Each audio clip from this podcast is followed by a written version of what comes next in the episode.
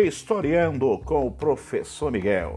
Hoje nós iremos falar sobre revoltas coloniais. Essas revoltas coloniais, nada mais, nada menos do que um ensaio para a grande independência do Brasil. Há muitos fatores das histórias, os historiadores não concordam com essas nomenclaturas que há por detrás desse contexto histórico da história do Brasil a história que foi escrita pelos portugueses, a história que foi escrita por alguns brasileiros, a história escrita do século XIX, enfim, é a história que nós usufruímos, nós degustamos até os dias de hoje. Ainda hoje, muitos historiadores pensam sobre como o Brasil conseguiu dar fim à dominação colonial exercida pelos portugueses. O interesse pelo assunto promove uma discussão complexa que interliga as, as transformações intelectuais e políticas que tomaram conta do continente europeu e o comportamento das ideias que sustentaram a luta pelo fim da ingerência lusitana. Por fim, temos que alcançar nossa autonomia graças aos interesses de sujeitos diretamente ligados ao poder metropolitano. Vamos agora entrar nesse contexto muito interessante sobre as revoltas ou as rebeliões coloniais, ou da nossa colônia aqui chamada Brasil da época. No século XVII, podemos observar que alguns ou algumas revoltas foram fruto da incompatibilidade de interesses existente entre os colonos e os portugueses. Havia aquele jogo de interesse entre eles, uma revolta unilateral, uma revolta que beneficiava só um grupo e não a massa. Algumas das vezes as situações ou as situações de conflito não motivou uma ruptura radical como a ordem vigente, mas apenas as manifestações por simples formas ou por simples reformas que se adequassem melhor aos interesses locais. Usualmente, os livros de história costumam definir essas primeiras revoltas como sendo de caráter nativista.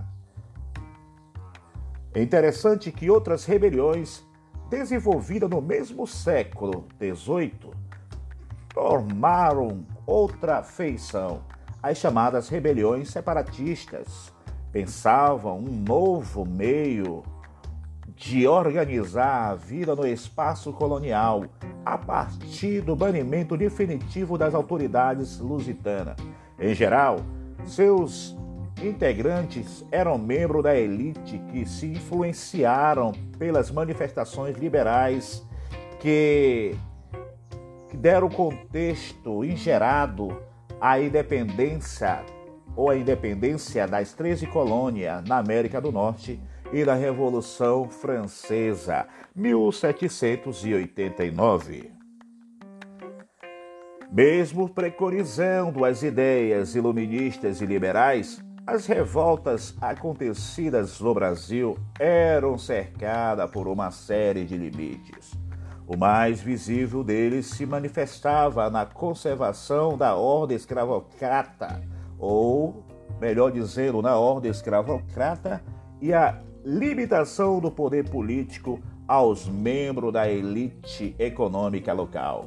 Aquilo que eu falei, tudo era jogo de interesse. Mas além disso, ao contrário do que se pregavam muitos historiadores, essas revoltas nem mesmo tinham a intenção de formar uma nação soberana ou atingir amplas parcelas de territórios colonial. Entre os princípios e eventos que marcaram a deflagração das revoltas nativas, destacamos as revoltas ou a revolta dos Beckman, de 1684, local Maranhão, a Guerra dos Emboabas, local Minas Gerais, data 1707 a Guerra dos Mascates de 1710 em Pernambuco e a Revolta de Filipe dos Santos, 1720 em Minas Gerais. As únicas revoltas separatistas foram as únicas revoltas separatistas Na realidade, foram a Inconfidência Mineira, ocorrida em 1789. Interessante que essa data coincide com a Grande Revolução Francesa, aonde aconteceu a Inconfidência Mineira, na região de Vila Rica, e a Conjuração Baiana, deflagrada em 1798, na cidade de Salvador. Assim foram o período das revoltas coloniais, período que aconteceu de grandes revoltas aqui no Brasil, que na realidade foi um ensaio para a grande independência do Brasil. Historiando com o professor Miguel.